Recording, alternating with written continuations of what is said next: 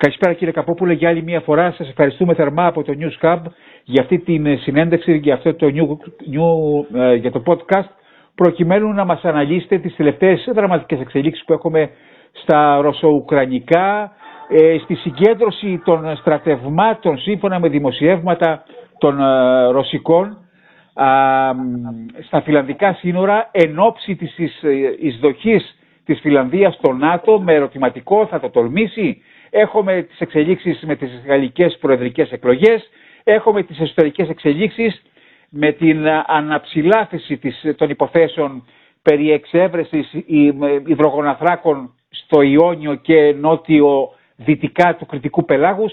Όλο αυτό είναι ένα σύνθετο παζλ και θέλω λίγο να μας παρουσιάσετε την εξέλιξή του. Λοιπόν, το Ουκρανικό, ε, ενώ υπήρχε η αναμονή της επίθεσης της Ρωσίας στο Ντονμπάς και στην Ανατολική Ουκρανία και να δούμε ποια θα είναι τα αποτελέσματά της και αν μπορούν να μας προειδεάσουν για το ποιοι είναι οι τελικοί πραγματικοί πολιτικοί στόχοι της Ρωσίας, έχουμε μια δυναμική διάχυση της σύγκρουσης. Έχουμε δηλαδή πλήγματα που καταφέρει ο ουρανικός, ο ουρανικός στρατός με πυράβλους και με τον βαρύ πυροβολικό επί ρωσικού εδάφους. Έχουμε την απειλή της Ρωσίας ότι θα απαντήσει χτυπώντας κυβερνητικά κτίρια στο Κίεβο ακόμα και την Προεδρία της Δημοκρατίας. Είχαμε και το επεισόδιο σήμερα με την αυαρχίδα του στόλου της Μαύρης Θάλασσας που είναι, δεν είναι, έχουμε καταλάβει τι ακριβώς συνέβη. Mm-hmm. Οι Ουκρανοί ισχυρίζονται ότι το χτύπησαν με πυράβλους ε, οι Αμερικανοί λένε ότι δεν μπορεί να διευκρινιστεί αν είναι ατύχημα ή αν είναι πλήγη με πυράβλους και οι Ρώσοι ούτε διαψεύδουν ούτε επιβεβαιώνουν ότι το πλοίο πλήγει με πυράβλους. Πάντως και, και, εκεί κρύβεται μια δυναμική διάχυση της σύγκρουσης γιατί ανώνυμη πηγή στη Μόσχα ε, μίλησε σε ξένους ανταποκριτές και τους είπε ότι υπάρχει ένα ανατοϊκό συντονιστικό κέντρο με υπερσύγχρονα ραντάρ σε ένα προάστιο της Οδυσσού που βοηθά και κατευθύνει τις επιθέσεις εναντίον του ρωσικού στόλου της Μαύρης Θάλασσας. Ε, η, τώρα, τώρα αν μπουν η Φιλανδία και η Σουηδία στο ΝΑΤΟ ε, υπάρχει ένα σκηνικό στριμώγματος της Ρωσίας στη Βαλτική. Δεν μπορεί να κάνει πολλά πράγματα για να το αποφύγει μπορεί όμως να δημιουργήσει εντάσεις. Δηλαδή έχει, έχει το θύλακα του Καλίνικραντ που μεταξύ Λιθουανίας και Πολωνίας που είναι ρωσικός και ο οποίος μπορεί να ενισχύσει εκεί τις στρατιωτικές δυνάμεις και τους πυράβλους μέσω βεληνικούς με πυρηνικές κεφαλές. Μπορεί να δημιουργήσει πίεση στις βαλτικές χώρες για την κακομεταχείριση της ρωσικής μειονότητας, που όταν λέμε ρωσική μειονότητα εννοούμε το 20-30% του πληθυσμού της Εσθονίας και της λετωνιας Και να γίνει γενικά ένα άλλο πεδίο έντασης η Βόρεια Ευρώπη αυτή τη στιγμή, ε, είναι χαρακτηριστικό ότι είναι οι δύο ουδέτερες χώρες, συζητιόταν εδώ και καιρό ε, και πριν από τον πόλεμο στην Ουκρανία η ένταξη τους στο ΝΑΤΟ. Ε, προφανώς θέλανε και η Σουηδία η οποία δεν ανήκει στην Ευρωζώνη μέσω της ένταξης του ΝΑΤΟ, στο ΝΑΤΟ θα ήθελε να έχει λόγο για την ασφάλεια της Ευρώπης και τώρα με, με, στη σκιά της ρωσικής εισβολής στην Ουκρανία υπάρχει ένα κλίμα που διευκολύνει τις κυβερνήσεις αυτών των δύο χωρών να επιδιώξουν την ένταξη στο ΝΑΤΟ. Πιστεύω ότι θα προχωρήσει χωρίς εμπόδιο. Ε, ναι, τώρα λίγο να κάνουμε μια άλλο τελεία. Πάμε λίγο στη Γαλλία, γιατί και στο σημερινό σας άρθρο, ε, στο πολύ σοβαρό και ε, ευανάγνωστο site, το iVisis, αναφέρεται ότι ο Μακρόν αυτή η αριστερόστροφη πορεία που έχει πάρει τα τελευταία 24 ώρα ήταν μονόδρομος για αυτόν. Γιατί το στηρίζετε έτσι το, το, το, είναι γεγονός; Είναι, είναι η ψήφη του, του Μελανσόν. Ο οποίος παρολίγο να, να περάσει στο δεύτερο γύρο. Για ένα της εκατό δεν περασε Ε, αυτοί οι ψήφοι θα κρίνουν ε, το αποτέλεσμα των εκλογών. Ένα μεγάλο ποσοστό, γύρω στο 44% έτσι λένε οι δημοσκοπήσεις, θα κάνει αποχή από αυτούς που ψήφισαν Μελανσόν. Δεν θέλει να ψηφίσει ούτε Λεπέν ούτε ε, Μακρόν. Το μεγαλύτερο ποσοστό μετά, γύρω στο 30% θα ψηφίσει ε, Μακρόν και το 20% θα ψηφίσει Λεπέν. Από εκεί θα κρυθεί, από το, από το πώς θα μοιραστεί η εκλογική βάση του Μελανσόν, θα κρυθεί και το αποτέλεσμα της προεδρικής εκλογής. Πάντως δεν ισχύει αυτό που ίσχυε το 2017, ναι. ότι ένα δημοκρατικό μέτωπο όλοι μαζί να κόψουν το δρόμο στην άκρα δεξιά. Θεωρούν ότι ο Μακρόν με την πολιτική του, ε, οι αριστεροί ψηφοφόροι το θεωρούν αυτό, ότι ενδυνάμωσε τη Λεπέν αντί να τη κόψει τη φόρα. συνέχισε δηλαδή την ίδια πολιτική περικοπής και χτυμένων από απορρίθμιση του πλαισίου της εργασίας, που είναι οι μόνιμες πληγές που προκαλούν την αστάθεια στο γαλλικό πολιτικό σύστημα. Σε τελευταίες έρευνες, ο, ο μέσος Γάλλος ε, τίνει να παρουσιάζει ότι τον ενδιαφέρουν κυρίως τα προβλήματα της καθημερινότητας, η ακρίβεια, η μισθή. Σε όλες τις χώρες του κόσμου αυτό δεν Δεν τον αφορά τόσο πολύ το ρωσο-ουκρανικό. Αυτό είναι ένα ανησυχητικό πανευρωπαϊκό φαινόμενο. Μα είναι και στις Ηνωμένες Πολιτείες, κοιτάξτε, το 1992 όταν έχασε ο Μπούς ο πρεσβύτερος και νίκησε ο Κλίντον, ναι. ο Μπούς ήταν ο, ο ηγέτης που επί των ημερών του νίκησε στον ψυχρό πόλεμο η Αμερική, ε, έκανε τον επιτυχή πρώτο πόλεμο στον κόλπο ε, και, ανέ, και έδιωξε το Σαντάμ από το Κουβέιτ και όμως αποδοκιμάστηκε από το εκλογικό σώμα διότι τα οικονομικά της Αμερικής δεν πηγαίνανε καλά. Mm-hmm. Σας πω ένα πιο βαρύ παράδειγμα. Ναι. Ο Winston Churchill που ήταν ο πατέρας της νίκης Μόλις τέλειωσε ο πόλεμος, ένα μήνα μετά γίνανε εκλογές τη Αγγλία και ο, ο Βρετανικός λαός τον έστειλε στο σπίτι. Έχασε, ναι, ναι, ναι. Στου εργατικούς στην εξουσία. Mm-hmm. Έμεινε δηλαδή, στην, ιστορία, στην ιστορία αυτή η ήττα του, πραγματικά η ανέλπιστη.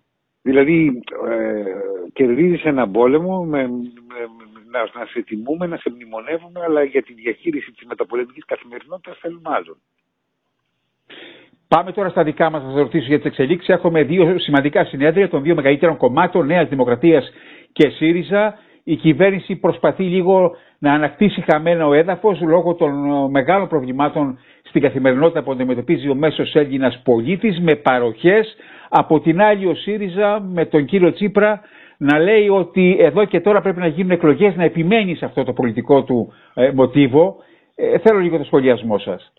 Κοιτάξτε, όλα θα κρυθούν από την εξέλιξη της κρίσης που πλήττει όλη την Ευρώπη. Δεν έχει φανεί ακόμα δηλαδή ε, τι θα γίνει με, με την ενεργειακή κρίση.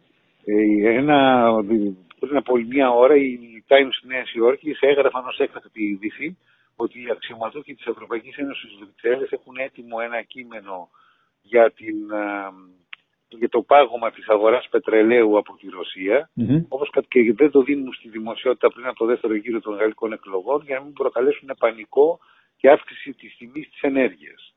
Ε, άρα δεν έχουμε δει και ακόμα ποιες είναι οι συνέπειες της ρήξης δύσης με Ρωσία. Δεν έχουμε δει πού θα φτάσει το προσφυγικό, πού θα φτάσει η επιστημιστική κρίση. Όπως καταλαβαίνετε, όλα αυτά ξεφεύγουν από τη βούληση και της κυβέρνησης και της αντιπολίτευσης στην Ελλάδα και όχι μόνο στην Ελλάδα, και σε πολλές ευρωπαϊκές χώρες, στην Ιταλία, στην Ισπανία, κυρίως στις συμπιεσμένες από τη λιτότητα και τα μνημόνια χώρες του Ευρωπαϊκού Νότου.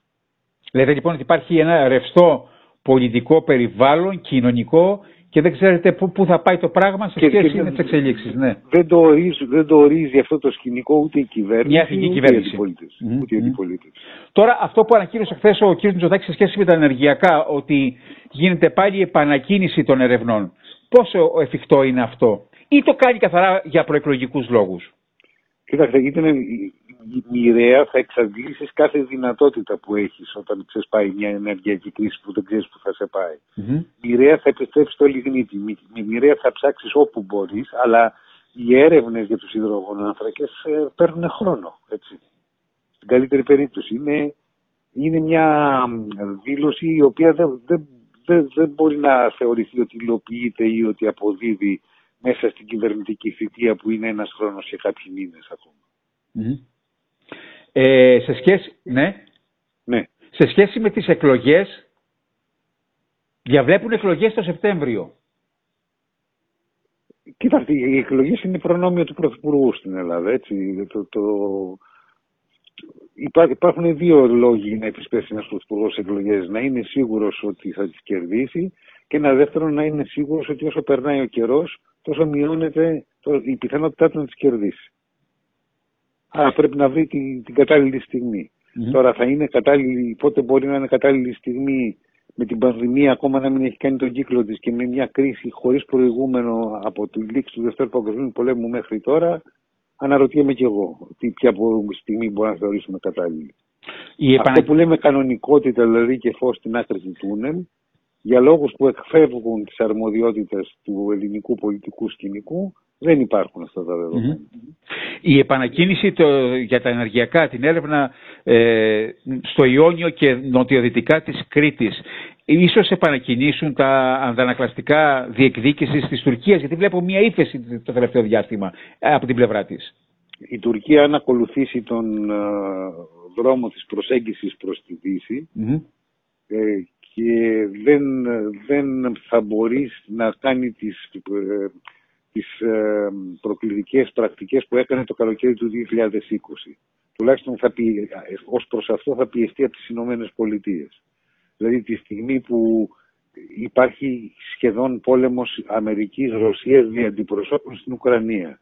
Τη στιγμή που τους ενδιαφέρει λειτουργικά τους Αμερικανούς να ξαναλειτουργήσει η νοτιοανατολική πτέρυγα του ΝΑΤΟ, δεν, μπορεί, δεν θα μπορεί να ανεχθεί η Αμερικανική πλευρά ε, ένταση και κλιμάκωση από πλευρά ε, οποιοδήποτε από τους δύο εμπλεκόμενους και κυρίως μιλάμε για την Άγκυρα.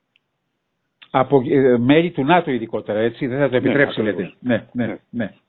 Μάλιστα, ρευστό, ρευστό το τοπίο, όπως ε, μας το περιγράψατε, οι, οι εξελίξεις άγνωστες σε όλα τα επίπεδα, ειδικά με την Ευρώπη αλλά και με τα ρωσοκουρανικά, που λένε ότι ο πόλεμος αυτός θα έχει διάρκεια χρονική θα έχει διάρκεια χρονική γιατί ε, η Φιλανδία και η Σουηδία στο ΝΑΤΟ για παράδειγμα είναι μέρος της Ουκρανικής Δεν νομίζω ότι έχει κανένα ενδιαφέρον για τον Πούτιν να, να σταματήσει τον πόλεμο και να υπογράψει μια συμφωνία ειρήνης αν και αυτή είναι ζητούμενο πολύπλοκο με την Ουκρανία και να, μένει, να συνεχίζει τη διεύρυνση του ΝΑΤΟ στη Σκανδιναβία έχει θέσει ένα, ένα συνολικό πρόβλημα ο Πούτιν στη, στη Δύση. Το καθεστώς ασφαλείας της Ευρώπης.